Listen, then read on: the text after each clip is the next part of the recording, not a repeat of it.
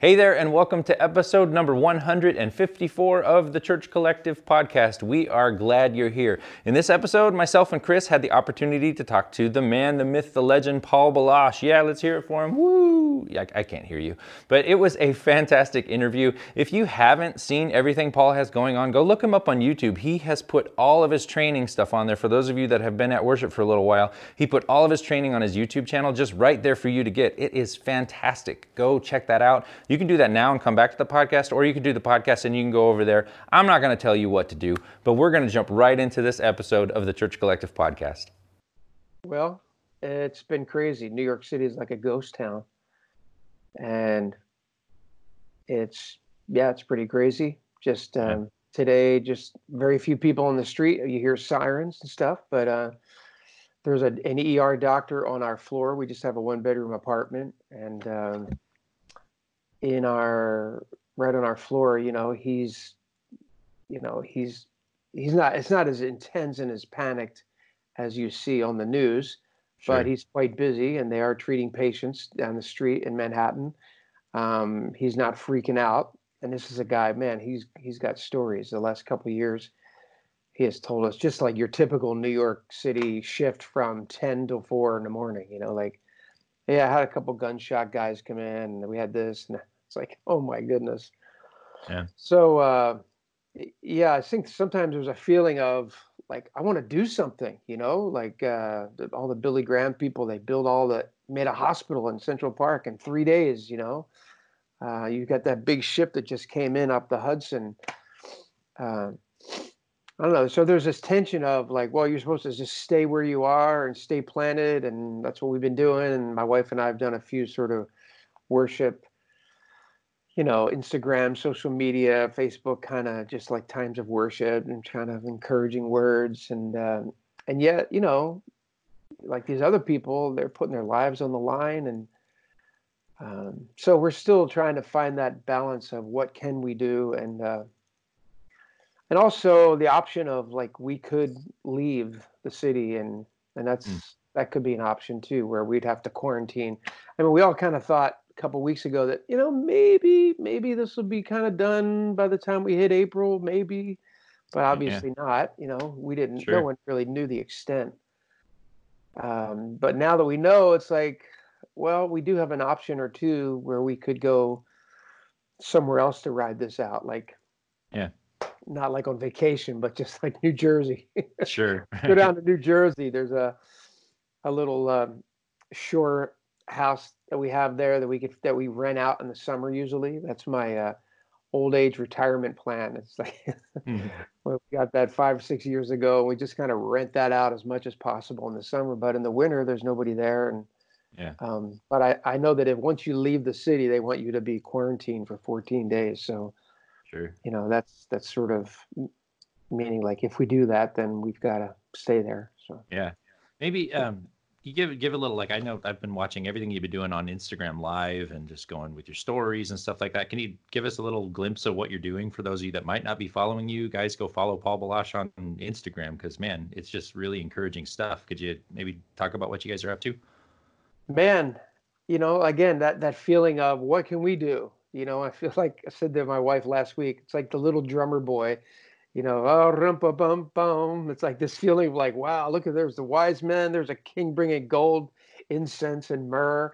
And like this little kid, I know it's just a story, but that feeling of like, wow, I don't have much to give. What can we do? Well, let's let's let's try to be a blessing. We can just set up our little iPhone. It's it's so all my recording gear is over at my son's in Brooklyn mm-hmm. all my SM7, all my good mics, all my gear that he borrowed a couple months ago. And so it's I don't even want to go over to Brooklyn right now. And, and so anyway, we just put up our little iPhone right there and hit record and doing yeah. about four or five minutes of a couple songs and a brief word, trying to keep it short, but just a little dose of, hey, we're we're in this together. We're with you. Yeah. We're all in this together, and let's just try to stay I mean, I stay say stay upbeat in that you know don't just binge on cable news, don't binge on Twitter, yeah. or you'll just spiral down. You'll just sure. start.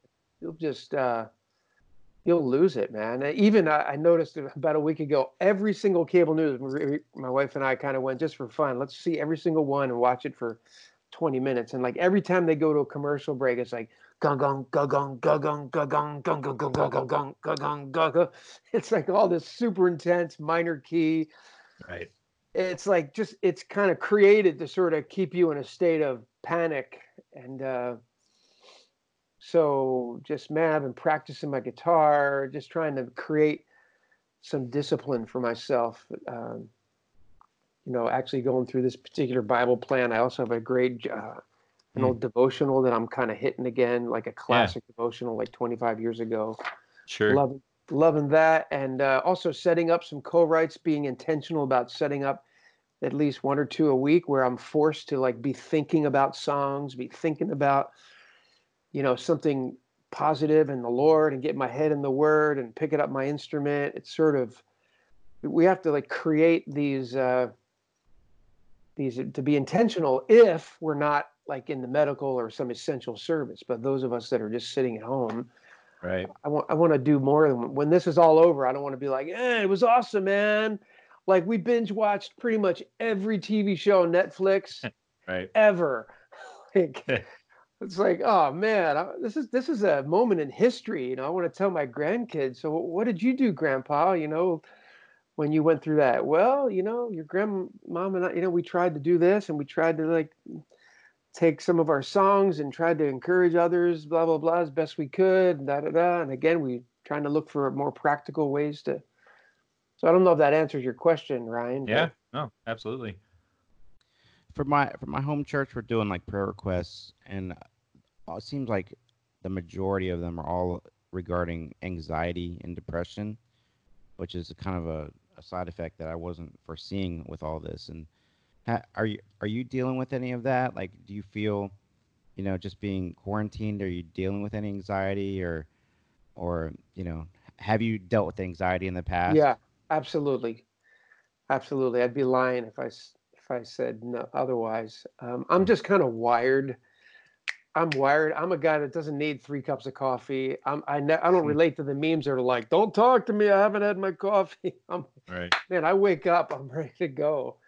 um, my issue, oftentimes in life, has been not being a good sleeper, an overactive mind, and uh, I have caught myself in the last few weeks that if I watch a little bit too much of the news and I'm just a little bit wired, I, I notice it having an effect on me and uh, it raises my anxiety level. So I, I remember this years ago. Here's a tip that fight or flight, if it raises that fight or flight, the only way to get rid of that is literally through fighting or flighting, like running, like physical exertion goes a long way to get rid of that chemical release of, of adrenaline and stress and does that make sense yeah. Mm-hmm. So one of the things I do, we live, you know, on the 13th. It's in an apartment building, and so I'll take the elevator down to the bottom floor, and I walk up the stairs to the 13th floor, and then take it down again, and then walk up intentionally, slowly. I can't run up, man. I can't run up. Just walking up, man, I get to the top. I am so out of breath, but I'm trying to burn off a little bit of that angst and um, yeah, depression can be defined a lot of different ways, right? Just, um, but I, I, in terms of it may manifest differently for different people. Uh, you know, malaise and that kind of thing. Again, I'm I'm of the man. I recently watched. Uh, it's called Masterclass with James. So it was James Taylor who did an Oprah Winfrey Masterclass. You can find it on Google. And if you like James Taylor, maybe I'm dating myself for sure, but I love James Taylor, and he had a heroin addiction for years and cocaine addiction and ruined his life. And then in the 80s, he kind of went through rehab, and he's been on 12, 12 steps for many years. But it's such a good thing. And he talks about addiction and recovery and, um, you know, because when we are anxious or depressed, we can kind of turn to things that are perhaps unhealthy at times um, or things that maybe aren't extremely unhealthy, but they're just not necessarily life giving. Like if you just watch, if you binge watch uh, Netflix 12 hours a day that you know i'm not even judging. I'm not judging anyone or or you know just all of a sudden you're eating three times what you would normally eat. He just Sure. makes a real good case james taylor in that master class about for him part of his main thing of his recovery was what i just mentioned was just getting out. Now you know getting out and walking moving. For him he he uh he uh, has a boat. There's of course he's james taylor so he lives near a lake. And he had this really cool rowboat kind of thing like a kind of a cross between a rowboat and like one of those professional rowing things. But just physical exertion he said has probably been the number one um, aid for him in overcoming those feelings. You know when you have anxiety depression then you're more prone perhaps to an addiction or you turn to things that can be unhelpful. So to really channel and and so that number one that physical exertion find ways to do that. The other thing he said is he's always treated his work like a blue collar like this is my job. I'm a blue like this is you know i'm i'm a tradesman on a guitar and it's wood and it's steel and to get my hands on that just like a a carpenter would be, you know, his hands on a on a lathe or something like that, or a tailor or a blacksmith, or it was just a cool image that's really stuck with me about if whatever your instrument is, whoever you are, like just get in a room, you know, an hour a day. Now that you've got this this t- extra time on your hands, and treat it like, you know, like you're a blacksmith, you're a tailor, you're a carpenter, you're a kind of that blue collar tradesman, if you will, and and pick up that guitar and play it or, or that keyboard or vocal, whatever your thing is. I just thought those are two very practical tips that I thought was quite helpful from a guy that's very unpretentious and has gone through. He's he's been to hell and back. Um, he talked about, in fact, real quick.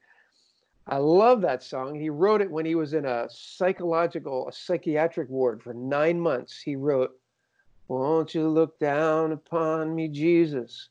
You Hmm. gotta help me make a stand. You just got to see me through another day. Like, wow. You know, my body's aching and my time is at hand. I won't make it any other way. Oh, I've seen fire and I've seen rain. You know, I've seen sunny days that I thought would never end. I've seen lonely times when I could not find a friend, but I always thought that I'd see you again. Anyway, Hmm. some powerful. That's such an earnest prayer, in my opinion. There, you know, from a guy that wouldn't call himself a, a Christian, but Hmm. he was Yeah. just saying, "Lord, look, Jesus, help me. There's no, I'm not going to make it. There's no other way to make it through this." And and come to find out in this interview he talked he wrote that while he was in a psychiatric hospital getting off of his addictions. It was actually way before he even in, discovered some some of his other harder drugs. So anyway blah blah blah. I, don't, I hope this is relevant chris. Yeah, no, totally. It's No, because one of the other questions I was going to ask you a little bit later was, who who who else are your influences from the secular world? yeah there it is. i mean this is this is good stuff this isn't like your classic christian um what do you call it you know classic christian podcast sure. Yeah. although I'm talking to mostly Christians, and that's Yeah. and I am a Christian. But since you asked me, some of my influences that are outside of the norm, um, I'm intrigued by those who are in recovery. Hmm. I'm intrigued. Uh, you know, I do this thing called Worship Circle, and we have these small groups. Men in my group, I have eight to ten men for three months at a time. Once a week, we meet and these are worship leaders and they're men and then their women meet with like kim walker smith and different people so anyway the transparency the openness um, it's really profound and a lot of these guys are in recovery programs they lead worship for recovery i know guys that have gone through 12 step programs and there's just there's a humility and honesty a transparency a no bs approach to like basically what the gospel is which is the salvation. Like we, yes, we are saved by faith, not through our works, but we are saved by grace through faith, lest any man should boast. but then we work out our salvation in fear and trembling using King James language. We work it out. And I think that's salvation and recovery are almost synonymous. So I'm intrigued by the stories of people who are very transparent. And uh, there's a guy who's not a Christian, Russell Brand. Remember that guy? He's uh, yeah. But his his um, he's got an audio book that I listened to mm. three or four months ago called Recovery. I mean, it's kind of crass. I mean, if he's sure he's he's a bit crass and yet kind of brilliant and super honest, and uh, I found it refreshing. Yeah. I wouldn't, I wouldn't recommend it to like a brand new Christian or something per se. I don't know.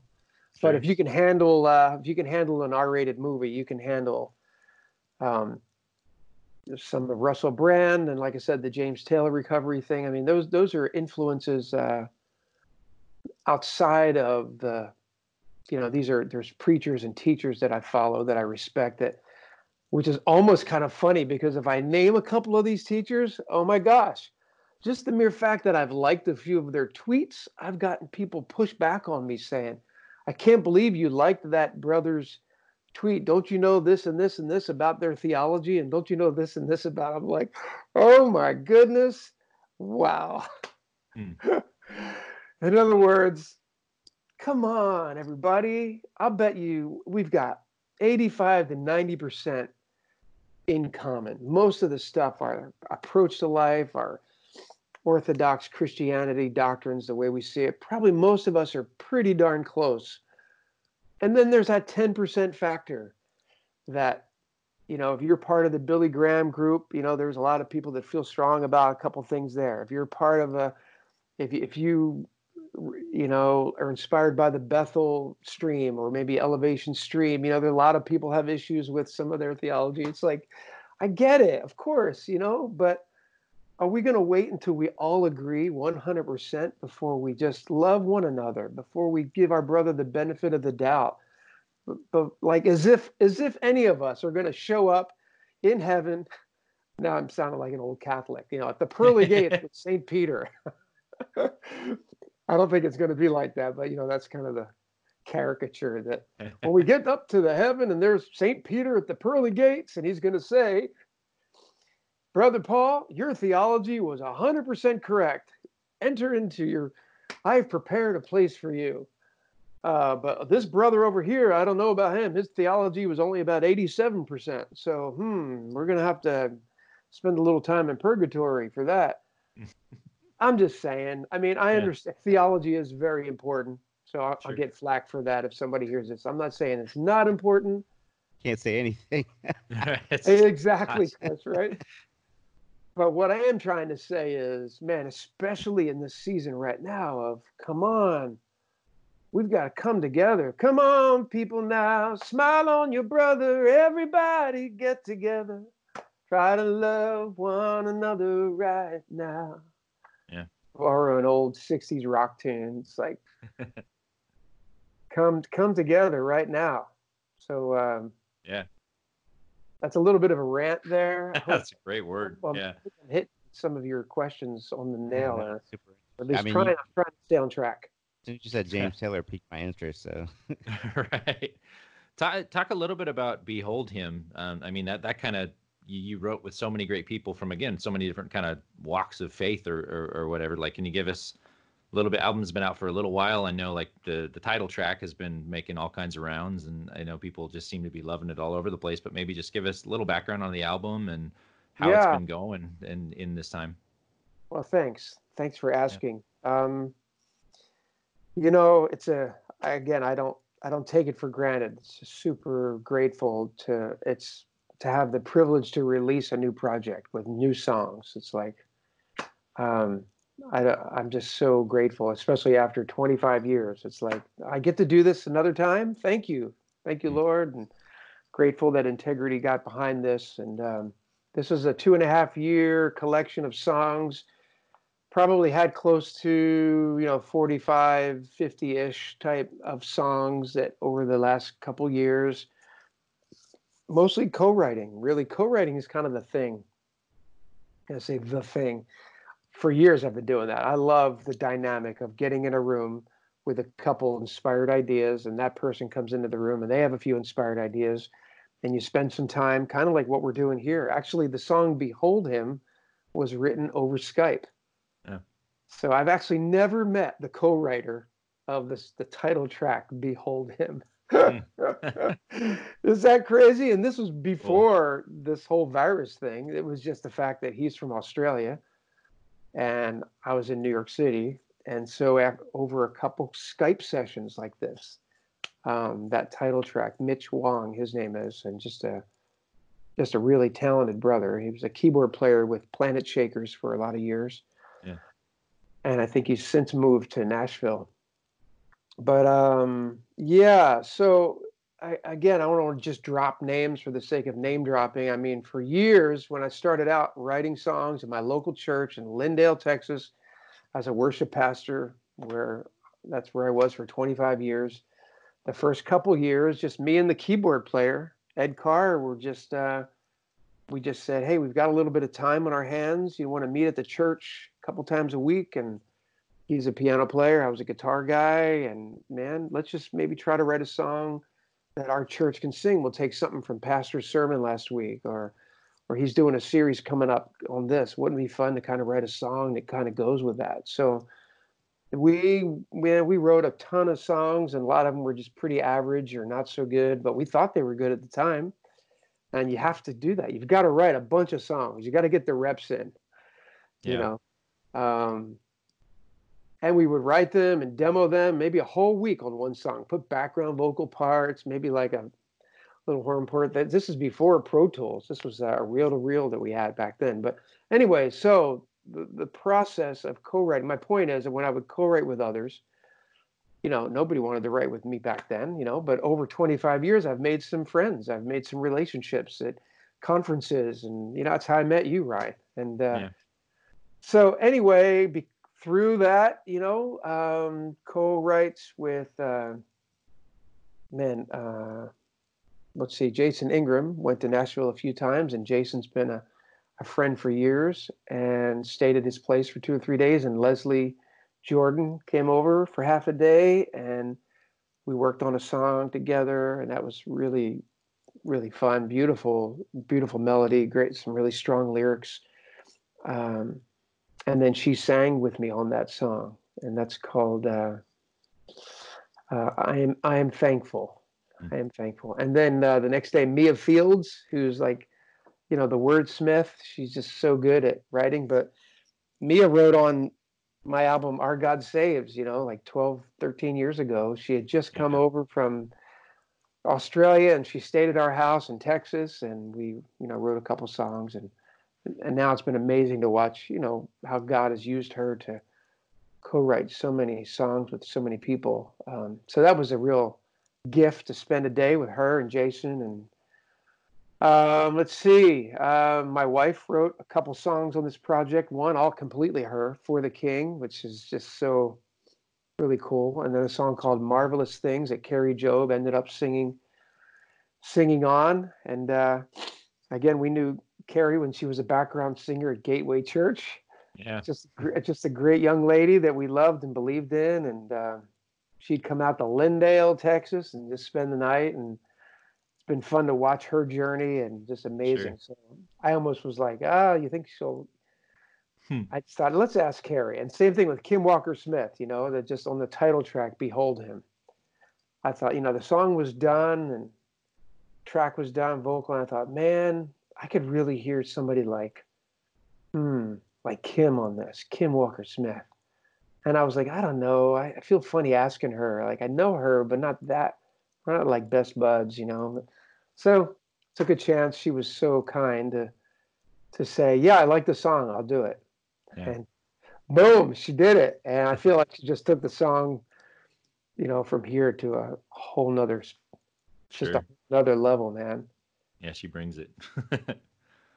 um, That's, how, that's a couple songs, but feel free to ask some questions. Yeah. Sorry. yeah, I mean, how, how's the how's the reception of it been? Like now, now that it's out, like how, uh, like I, I guess, how, how how do you feel when you see people on posting Instagram stories and like, here's my version of Behold, like here, we're all like, well, what does that? I mean, you've been doing it for a really long time, but maybe just give us a little glimpse into your mindset. Like, how do you how do you feel when you just you find Oh, you don't want a glimpse into my mind. you really don't. um, because in my mind, I still wrestle with all the things that a lot of us wrestle, any creative wrestles with. You know, you you just a lot of self doubt, a lot of second guessing, a lot of uh, maybe I could have, should have, would have. Those words, you know, you, you just wonder. Uh, um, you know, you're never 100% satisfied with a project. At least I never have been. Rita, actually, I, I didn't realize this, but Integrity on their press release, it was like, you know, Paul's 22nd album. And I'm like, really? What? Mhm. So I went back. I'm like, well, okay, if you include like the French album, two French albums and a Dutch album, you know, so those are a little bit like recycled, but but still, nonetheless, every one of them requires a lot of effort. And you're never 100% satisfied. You just run out of time. Mm. So it's kind of like, you know, a football game. You know, it's not like baseball. Baseball, there's an ending. You know, football, it's like, oh man, if you could just go like another quarter, if we just had another quarter, oh man, just another halftime, we could probably win this thing. And it's like, nope, the time says it's over. And so that's why a deadline is important. Mm. If you're a creative person, you might have to create artificial deadlines for yourself until maybe someday you do a project that you feel good and then like, okay, I have to have the the draft in. If you write a book, you have to have the first draft by this and the second draft in by this date. And the, so when you're doing an album, it's like there's the date on the calendar. It has to be done, mixed and mastered. So um, those are the thoughts in my mind, and so you know, it's it's a delicate balance of I try after all these years to just kind of lay it on the altar and say I've done everything I can do. You know that scripture, having done all, stand. I think it's in Ephesians, hmm. Ephesians six, maybe five or six. It says, "Having done all, stand." Yeah. Does that ring a bell, or is that I don't know the reference off the. I mean, I don't have the passage off the top of my head if this is like a Bible quiz, but yeah, like it, it checks out. I think that's in there somewhere. I'm just saying, Um, but I love yeah. that phrase. My brain is like, having done all, now just like Right. give it back to the Lord and just stand, Paul, and don't. Sure. I have zero control over whether or not people are gonna like it, Sure. respond to it. It's like I have no idea. All I have to do at the end of the day is look in the mirror and say, "Did we do?" Quite emotional. Kind of gets me. Uh, I don't know why. That it's interesting how that just brought up an emotion, but. Uh, Mm. but really it's yeah it's strong because it's it's vulnerable but because you're just like you're trying to put your heart and soul and blood and guts and not to over over dramatize it but you know if if if you're trying to create something you really believe in you you wrestle you wrestle you rewrite you wrestle over every preposition you wrestle with like should we is that guitar too loud or should we bring it down on the mix should we add more vocals there should we is the snare the right I mean, there are just a thousand decisions that you wrestle with. Mm. And then once it's done, it's done. And then you just, uh, you know, I don't want to be an insecure guy that's just waiting to hear, like, oh, it's great, Paul. You know, like I'm just, I want to give it at least three to six months to see if that to me is a test to see if do any of the songs kind of begin to show up on somebody's set list, maybe, or or oh hey here, here's somebody did a cover of that you know and they it's on youtube oh amazing or hey somebody you know that starts to feel encouraging like okay um, but otherwise at the end of the day look in the mirror and you just say did we do the very best with the time we had with the budget we had with the people involved did we do the best that we could you know mm. and you just have to go i think we did i think I think we really tried to care about every aspect from beginning to the very final mastering. And then then you just have to surrender it 100% or you'll drive yourself insane. If you're waiting for, you know, an attaboy or how many likes you're going to get on this, man. Mm. That's that's just we'll never be satisfied that that part of our so that would be I have to remind myself. I'm I'm throwing that out there for anyone that might be listening, any kind of creative endeavor. But I'm reminding myself once again, Paul, don't live and die. Even those who are just leading worship on a Sunday afternoon, you know that feeling after you've led your four or five song set and and you've done two or three services and now it's one o'clock. You're going to take your family out to lunch. And here you are as the worship pastor, kind of a little bit haunted by that song between song number three and four. Yeah. You took a little risk there and you went and, and said this little analogy or you spoke and you know, it's like, ah, is pastor going to be annoyed that I, that I talk too much or, Yeah. uh, whatever it is, or was that the right song? Maybe we should have gone into this song instead. Oh man, did I miss it? So can you relate to that at all? Yeah, I mean, it's interesting you bring that up because the thing I'm I'm seeing in a lot of groups now and like friends and stuff is like there's a lot of people who are for the first time going online and now they're actually able to go back and watch themselves because that's not something that they've had and they're like, "Oh no." like really just responding to all of that. But yeah, I mean that resonates. I mean that's a that's a great thought. Like you, you did it, you know, like you did your best and you put it out there and you, you can't go back and concern yourself too much about it. Learn from it but yeah. Yes. You, you've got a you can do a monday morning quarterback or you can kind of look back and debrief but process through the eyes of grace. Yeah. You've got to look back with a couple people you got to look look at yourself on video with somebody who loves you and someone you trust and say this is painful. Believe me believe me i know man. Maybe you guys feel that way when you hear your podcast back perhaps um, sometimes, sometimes yeah. Uh, even the sound of your voice you're like ah oh, man i can't stand the sound of my voice anymore. Or especially any visual aspect you're like oh man i didn't realize i my posture is terrible. And why do i always blink or why do i have that idiosyncrasy you know that little uh, quirk all of us have little quirks so it's healthy to look at us to look at ourselves on video, but with a couple friends that at the same time can encourage us and remind us that, hey, bro, or hey, sister, be kind to yourself. Hmm. Be kind to yourself, really. You'd be so quick to encourage someone else. We're so quick to encourage and to be kind to others. We got to learn to, to turn that around and give ourselves a little grace too and be kind. Many, many, many people out there listening are really hard on themselves. I'll bet. Yeah. That's yeah, my yeah. that's my hunch. When so, I'm when I'm around um, like songwriter friends, I'm always shocked at how the frequency of how how many songs they're writing a month and and how many they're actually kind of setting aside and throwing away. How what's what's your frequency? Like how many songs are you writing a month and are you just setting them on shelves or you know what's your your kind of ratio? That's a good question. Um, anybody that's back in the day heard my talks on songwriting or, or the book God Songs, I talk about the, the greenhouse concept. So it's basically like you have this musical greenhouse where you walk into it and you, you have plants of various sizes. So you, to the right, you've got a shelf here and you have some plants that are just itty bitty plants.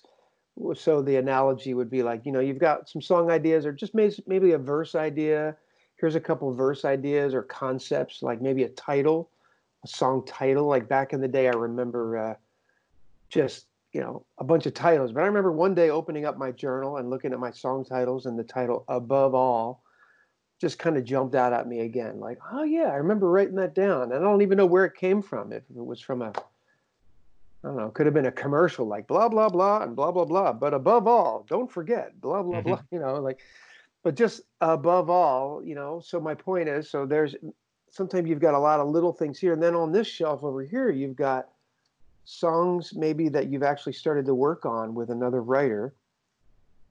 Uh, this morning, I was I uh, spent a couple hours with a guy named Evan Craft, and he's in Nashville. We're co-writing together, and we got a song to about like a verse, feels pretty good, and a chorus sketched out, and that's pretty good in a couple hours to feel good about a verse direction, a melody and a lyric, and a chorus that that's feeling that's feeling like it's in the right direction.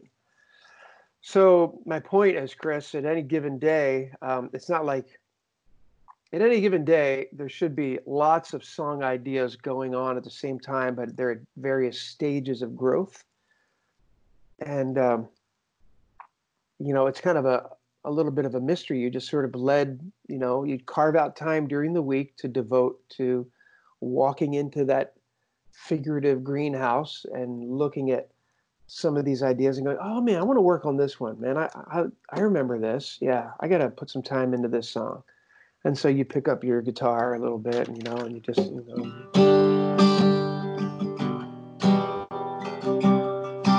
and you spend some time with that and you worship with that idea. So to give you a, an absolute number, I would say it just changes over the years when nobody was asking me to go anywhere and do anything. I was just a worship pastor in my church. I had a lot of time at home and I could meet at the church with Ed and we wrote two to three songs a week and demoed them out.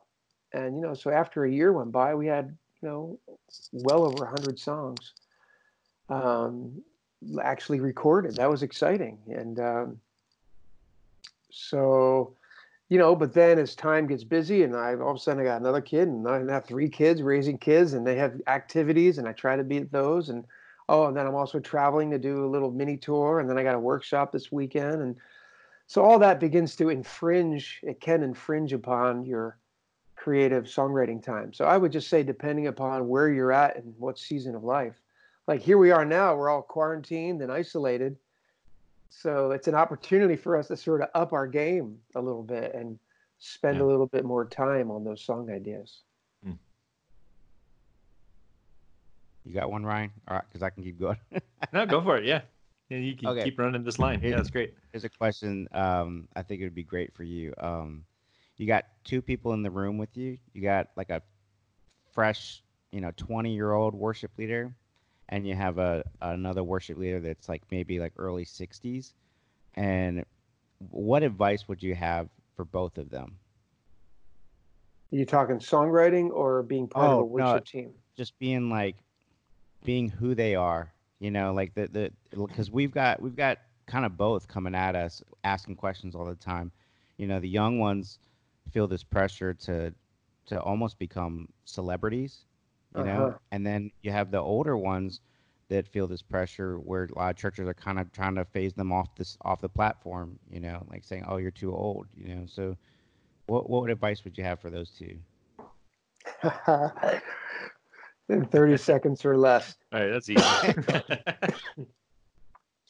I feel for those the young folks because in this age of incredible internet media, you know, every YouTube video of these amazing movements and bands and churches that have all the bells and whistles and lights and sound and production, it's just it can be so intimidating.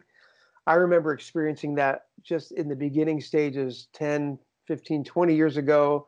You'd go to some worship quote unquote worship concert and it was just like wow in terms of production. And everybody up there looked like they were, you know, an LA actor, you know, like like from Friends or something. They just looked so uber cool. And then I'd go back to my church on Sunday morning and look around and realize we don't look like that. Mhm. Uh, we don't have the resources for that kind of production. We're all volunteer. Our church is in the middle of Lindale, East Texas, you know, like we are who we are. And so it goes back to that Lord, give us grace and confidence to be who, the best version of ourselves. Let's just be the best version of who we are, to take stock of, okay, we've got, you know, strong bass, strong drummer, our keyboard players coming along. Uh, let's get a plan to improve. Let's kind of get a vision to just continue to improve. First Chronicles 25, all the musicians were trained and skilled in music for the Lord. You know, that kind of thing. Just give yourself a pass. You can't compare. You, you've heard some of these quotes, but comparison is the thief of joy. If you've never heard that, that's a good one to just write out and remind yourself. You can't compare yourself to Bethel or Elevation or I don't even want to say names. You know, I, they they're being who they are. They're they're Yeah. just that's who they are, and they're being who they are. And you need to have the courage to be who you are, and trust that that's enough. And so I'll just say personally, real quick, that I always felt like I'll never be that. And even when I did get to do an album, you know, our church of 600 people, there it was, like, here it is, street release date. And like, our sweet people at our church, maybe I'd sell 300 CDs first day. Meanwhile, you know, worship pastor at Lakewood, when Israel Houghton came out, his Yeah. rec CD would come out and they'd sell 30,000 the first day, you know. True. And I would go, I'm just, I'd have to just, I had to just kind of make peace with that and go, I'll never be that. I'll never get to, that's not who we are. And that's just, I gotta, I just gotta thank the Lord for what he's allowed me to be part of. And here's my offering.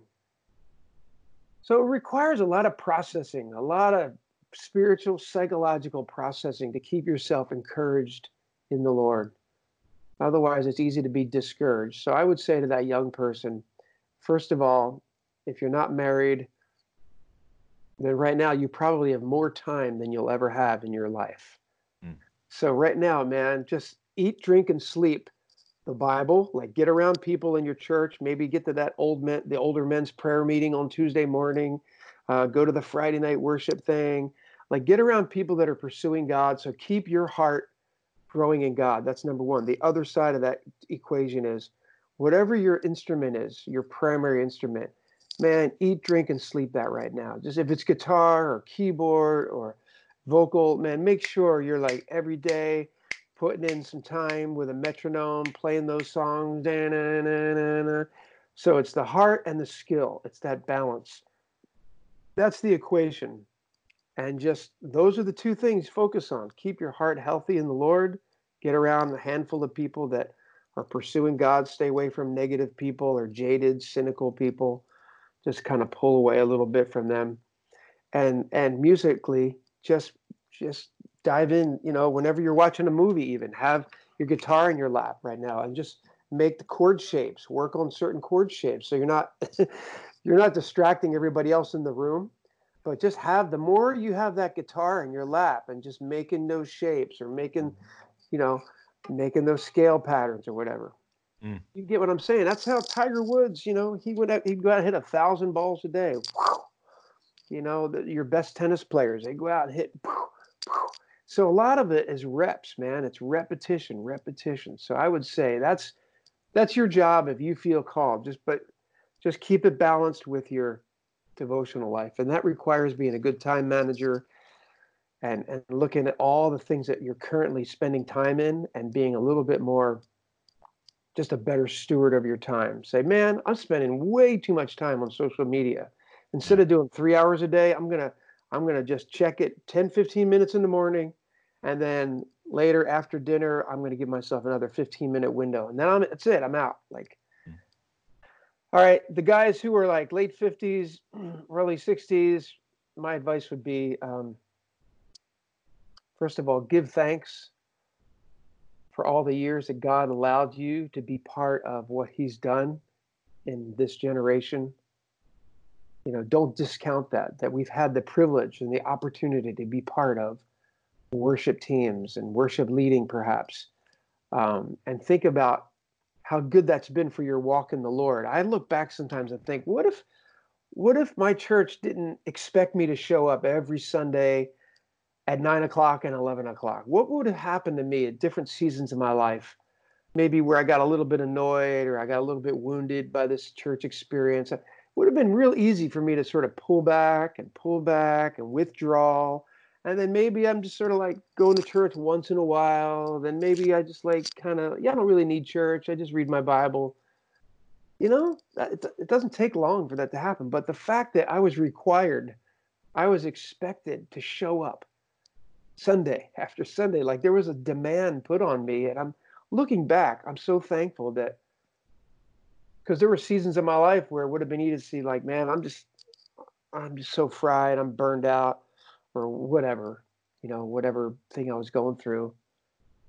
But the fact that I had knew that in three days I have to show up, stand on a platform, and say, well, "Good morning, church," Mm. it forced me to keep short accounts. It forced me to deal with any kind of stuff going on in my life, a relationship issue or a sin issue or any kind of thing. It sort of forced me to kind of, "Hey, Paul, uh, you've got two more days to sort of deal with this." so that you can stand on a platform with some integrity, Mm. some degree of integrity, and, and stand up in front of people and say, "Let's let's begin to turn our hearts to the Lord." You know. So anyway, that's one thing I would say to those that have been doing this for years. I'd also say, finally, um, these are long answers. Don't be so long-winded, but um, I would say, you know, kind of see yourself as in the old days in football and hockey, there was a thing called a player coach.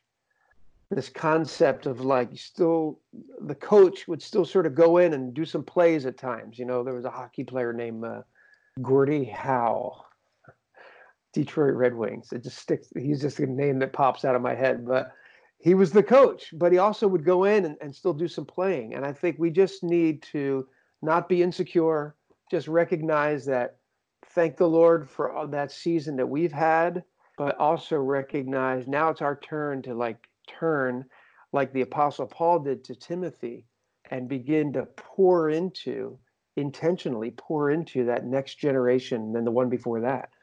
It's important for us to make room for that next generation, not be threatened by it, not be uh, insecure about it, just accept it accept it, you know? Thankfully, when you were 25 or when you were 32 or when you were 18, somebody gave you a chance to go up there and be and do it. So now it's others their turn. So I think uh, seeing yourself more in a role of a player coach, maybe you step back, maybe with your experience, you sort of begin the service. Good morning, let's stand together, and then you you do this at rehearsal. Then you tell that young, less experienced but talented, anointed 22 year old say, So, listen, after we finish the first song, I'm just going to step back and you just step up to the mic, your mic, and go ahead and lead us on that second song. And then go ahead and lead us in the third song. And then when we're at the end of that, then I'll come up and kind of do that last song. I'll lead that and bring it to a close.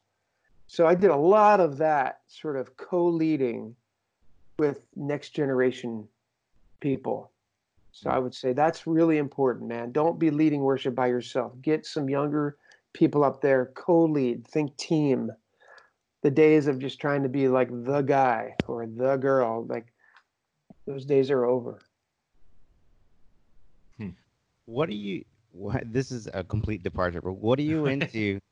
like, other than worship and music, what are you into? Like, do you have any, any hobbies, photography, you know, mountain biking, I don't know what, anything?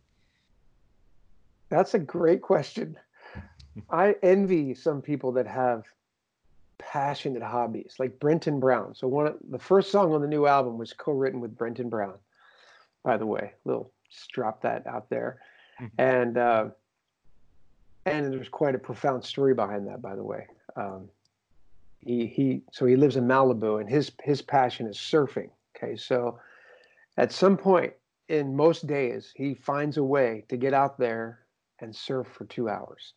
Mm-hmm. And I just I envy that in a good way. Or guys that play golf, I'm like, oh man, that looks amazing. That looks like that would be really fun. mm-hmm. And when I lived in Texas, when my kids were growing up, my hobbies were my kids, to be honest. That sounds terrible, but because I traveled and then I also had a local church job. Man, when I was home, I was like, whatever season my kids were in, I was in their world. So whether it was like playing Madden football on video games or going outside and rollerblading, remember rollerblading? or uh, playing tennis. There was a tennis court not far from us, and we would play some tennis. Um, a lot of activities that my kids tease me, like, yeah, dad was the athletic director, you know because I'd be like, all right, guys, let's go. We're going outside. Let's go outside. Let's go. And it would be anything, riding bikes. So now that I'm an empty nester, I still do. I ride my bike around New York. In New York, I walk a lot, or especially used to. Now it's you have to be. Um, you don't quite have that same freedom right now during this season, but I love walking down to the Hudson and just walking up and down the Hudson. Or the next day, I'll take my bike ride up and down the Hudson. So a lot of physical activity um, is important. And I recognize, so I kind of enjoy it. It burns off stress. And I also recognize if I'm going to keep, you know, gosh, last year, you know, I went to India, I went to Europe twice. I would just, just even flying to California and back, jet lag, all that takes a toll on your body. And I've said to my wife the last few years, like, if I'm going to do this, just singing and standing for two hours and you're doing concerts or workshops and I got to be in shape. Like, not Mhm. like I'm not a super fanatic, as you can tell. I don't have like muscles and pawn muscles, but I just recognize I've got to have a, at least a minimum standard of staying in some kind of physical shape so that I'm able to do what I feel like God's called me to do. And that might sound like, wow, Paul, that's boring. Um, but because my hobby, here's the thing guitar, like some people be like, well, my hobby is playing guitar. Well, I, I, I love playing my guitar. So I'll take my guitar up and I, I try to play that. I try to mess, still stay up on piano. So I guess those are hobbies, if you will. Um, Sure. Yeah. Speaking of guitar, what is that a Collings? That Because the headstock's blurred out, but It is. Yeah. Yeah. Here it is. It's uh, is that your number one right now? There kind of is. Yeah. I've got way too many guitars. You know, people are like, what happened to your McPherson? Why don't you play? I'm like, man, I love a McPherson. Uh, I love a McPherson, but a McPherson is like a Cadillac. It's like an old, you know, uh, 1979 Caddy, you know, Coupe de, Coupe de Ville. Or, it's just big and big sound, sounds big and it feels the ride is just so comfortable and cushy and there's nothing like a McPherson. But um, you know, sometimes you don't want to drive a big Cadillac, and uh, Collings to me is a little bit, a little bit more sporty. Uh, I just like the size of it. You know, it's basically like the John Mayer type guitar, the Yeah. Martin version uh, size. So um, I like this size to travel with and that? In the studio? Pardon? Are you using that in the studio? You're recording that? Well, that's very interesting. Gosh, you're such a good question. So, Sorry. no, that's interesting. So I wouldn't use that in the studio. I mean, I, I have. It sounds sounds good. It's a really good live guitar. I've got a good system in it, a Fishman, uh, whatever the Matrix system. So you've got the the pickup back here, and then the element inside, and you can blend it. And Mm. I get a lot of responses from sound men, front of house guys, going, "Man, it just sounds so natural." So Yeah. I like it. Uh, in the studio, I do happen to have a 1941 Martin um, double out 28. So um, it's uh, it sounds it sounds crazy. I mean, it's crazy what time does to wood. Yeah. So I'm almost nervous to have it. Actually, I've had it for 10 years. But it's like, oh, you're always trying to make sure there's enough humidity, and I'm putting those humidity things inside all my guitars. I've got an Olson that I've had for 25 years, like uh, a James Olson Dreadnought that I that was my main guitar for at least 10 years back in the day. Um, so yeah, I've got uh, I've got some Electris, a Les Paul Jr. Got a, a cool 73 Telly. Uh, the 59 Les Paul Jr. It's pretty cool, candy apple red with a double cutaway, and it's not even that expensive, but but it's just a cool shred type guitar. Um, Is it actual 59? it's a 59 Les Paul Jr. cherry cherry red, yeah. Um, and it's like I said, it has the wings. Uh, um, so um, let's see what else. Yeah, it's not like a it's not a, uh gold top. That would be like a hundred thousand dollar guitar. This one would be probably. I think I paid four grand for it about Yeah. five years ago. So anyway, but I still play electric. I used to play electric a lot in bands, and you know, but I'm a little bit more old school. Not a lot of the newer ga ga ga ga ga ga ga. Bit bit more of the. I grew up sort of with Clapton and Yeah. Beatles and you know Allman Brothers. You know. Yeah. but I love playing electric, and that would be sort of a hobby. Sometimes I just plug it into my little. I've got a '69 uh, Fender Deluxe Reverb, and uh, or Fender Reverb Deluxe, yeah. And that's that's all you need. It sounds amazing. And I just got a few pedals, a Pro, uh, Ibanez Rat, a Proco, no, a Proco Rat, and an Ibanez Tube Screamer, uh, MXR Dynacomp. Remember those? The red red pedal. Hmm. Just a couple couple little toys. I miss that. I you know I love leading worship. I'm so grateful I get to do that. But uh, I didn't start writing and leading worship till I was 25. Pre 25, I was just an electric guitar player for Lenny LeBlanc for different people. That was my thing. I was that was I just loved being a guitar player until my pastor opened his mouth one day and said, "Paul, brother, why don't you come on up and lead us in a few songs while we have a time of prayer?" I was like, "Ah!" I kind of freaked out, like I don't really do that. I'm a guitar player. Gosh. And uh, yeah, he kind of pushed me into that. And so I'm, I'm no regrets. I'm super thankful. Um, mm. When you're in the studio, what? How do you mic that? Um, how do you mic your acoustic guitar? Okay. Yeah. So Okay. my uh, yeah. Why is my I'm, I have four percent left here. Hold on one second on my laptop. No problem. I'll make a quick Is note. We can. No, no, no. it. It's fine. Here you No, go. I'm just Uh, saying. I'll make oh, I a. know. I, I know why. Wait a second. Here we go. It's that think- one outlet in the room that gets controlled by the, the magic switch. Exactly. um, okay, good question. Um, that's a good practical question. I mean, the typically the rule of thumb is, you know, if this is your microphone, then you typically maybe a foot away, right around the twelfth fret.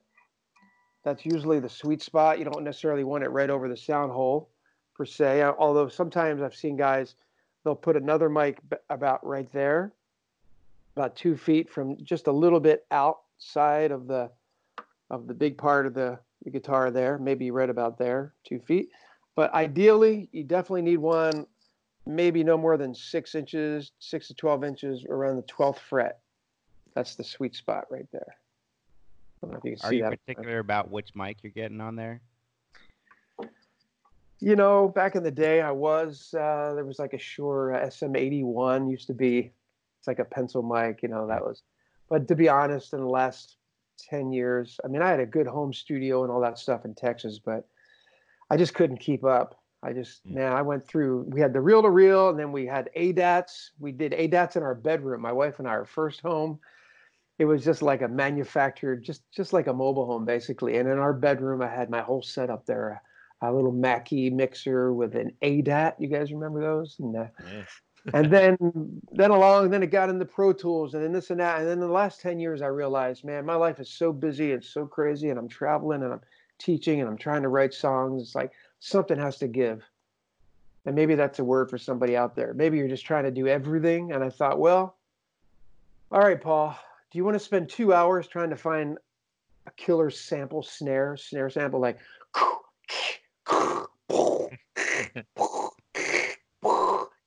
you know some guys love that, man. Or do you want to spend the next two hours like thinking about a strong second verse and like diving into some deep words and like trying to come up with a strong second verse? And I thought, you know, uh, that's really more my lane. Would be more the lyric and the. I thought I'm just really not a techie. That's always been a struggle. So I thought, okay, I surrender.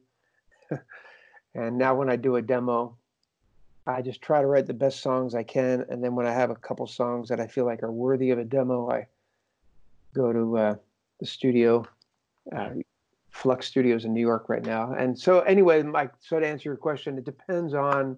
I kind of leave it up to the engineer. Yeah. Those guys know way more than I do now. Cool. But we're hitting like an hour and 15. gonna- So we should probably wrap it. Wrap it up. Yeah. I feel like I could go another hour. this is great. Do you? I mean, to maybe wrap it up, what are you, what's God teaching you in this season, Paul? Like, uh, like we're all. I think the the big theme is like like you said, like we could spend this time doing Netflix or whatever and just kind of squandering the opportunity to be able to spend time with God. But I, I'd imagine you're probably doing your best to try to connect with God in a way. Like, what what's He teaching you just in these past couple weeks? Man, I'm I'm a broken record or a one string fiddle, as they say. You know, you know, you've heard me teach this so much that ministry to the Lord. You can just Google that. Go to my YouTube channel, Lead Yeah. Worship. Uh, anybody, and just look up ministry to the Lord.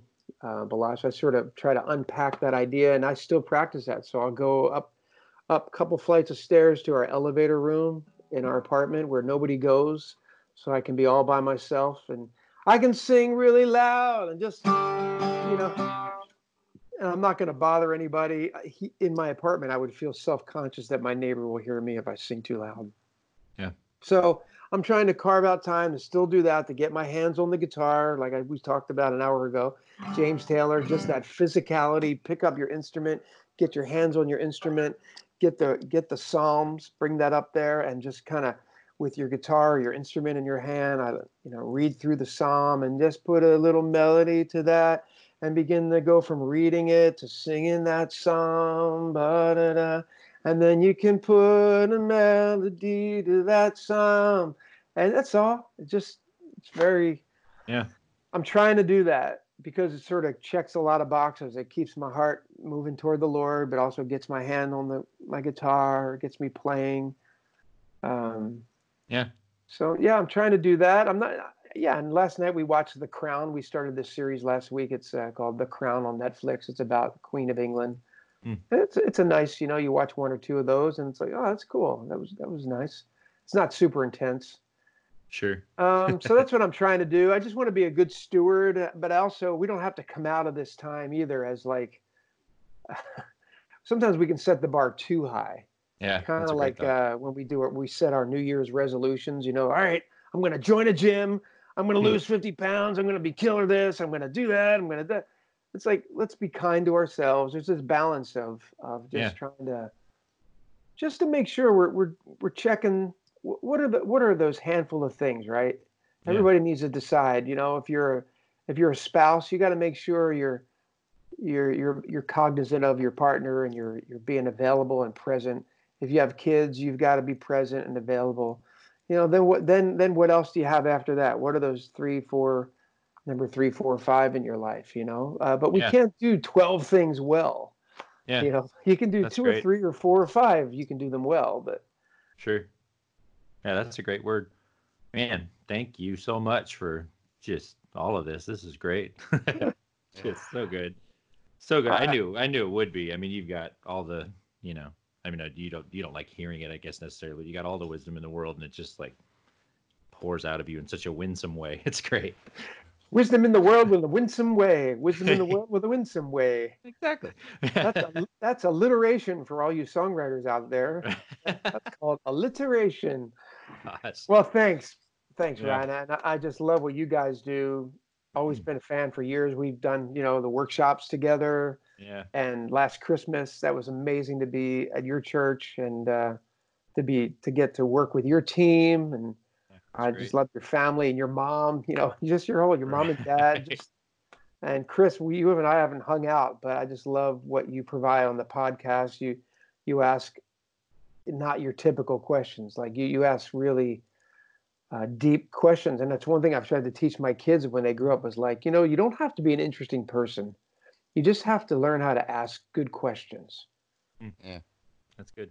You know, like if you're in a social situation, don't feel like, uh, uh, I have to come up with a really funny story. It's like, actually, you don't. You just have to know how to ask a couple good questions, and you really do that well, Chris. Thanks.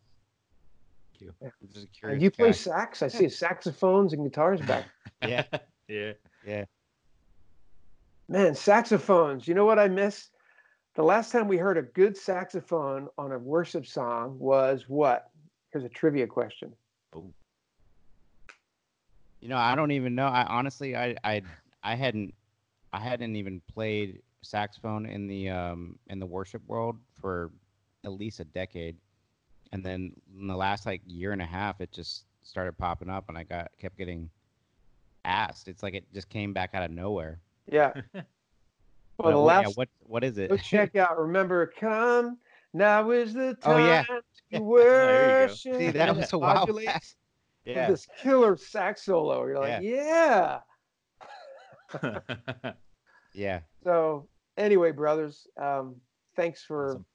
thanks for letting me do this, and Yeah, uh, thank you. thanks for the shout out. I hope folks will go check out the the new project, Behold Yeah. Him. And we'll, um, link, we'll link it all and share it out and tag uh, do you have a website, leadworship.com, uh, and uh, there's some stuff on there. There's and our YouTube channel. Is my final plug is Lead Worship. If you just Google YouTube Lead Worship, there's a bunch of free. It's all free. It's just all teachings on songwriting and leading Yeah. worship, and you know we go a little bit deeper than we did here, even. So. Sure. And that any- stuff is absolute gold. So yeah, make sure to check it out. Yeah.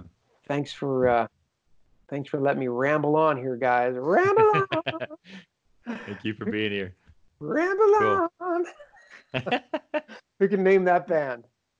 uh, Led Zeppelin. There you go. Ding, There ding, ding, go. ding. All right. We have If you turn my screen, you would see uh, every 30 Led Zeppelin photos. Nice. Oh, we could do a whole podcast on Led Zeppelin. Come on. well, Led Dude, Zeppelin wait a got minute, worse let's Totally good.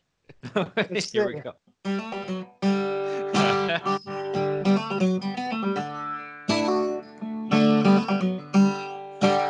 anyway, That's great. Mm, let's see.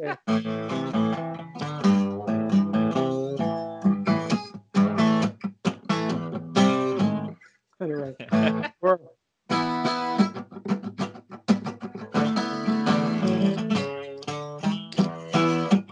kind of sloppy, sorry. Now I've reached that age, I try to do all those things the best I can. Now, now we're in the bonus tracks here. Yeah, I think we have our Instagram post for today, Ryan. That's great. There it is.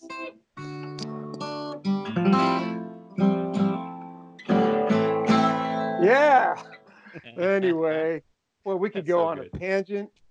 Yeah. could- Let's do another one someday. We'll do uh, Christians and classic rock. Yeah, you could do, Chri- Christians meet classic rock. dude. That'll work. All right, That's brothers. awesome. Thanks Cool. again. Yeah. Thank you again for being here. Be bless. safe. Yep. All right. You too. Okay. Hey. Bye. Bye bye.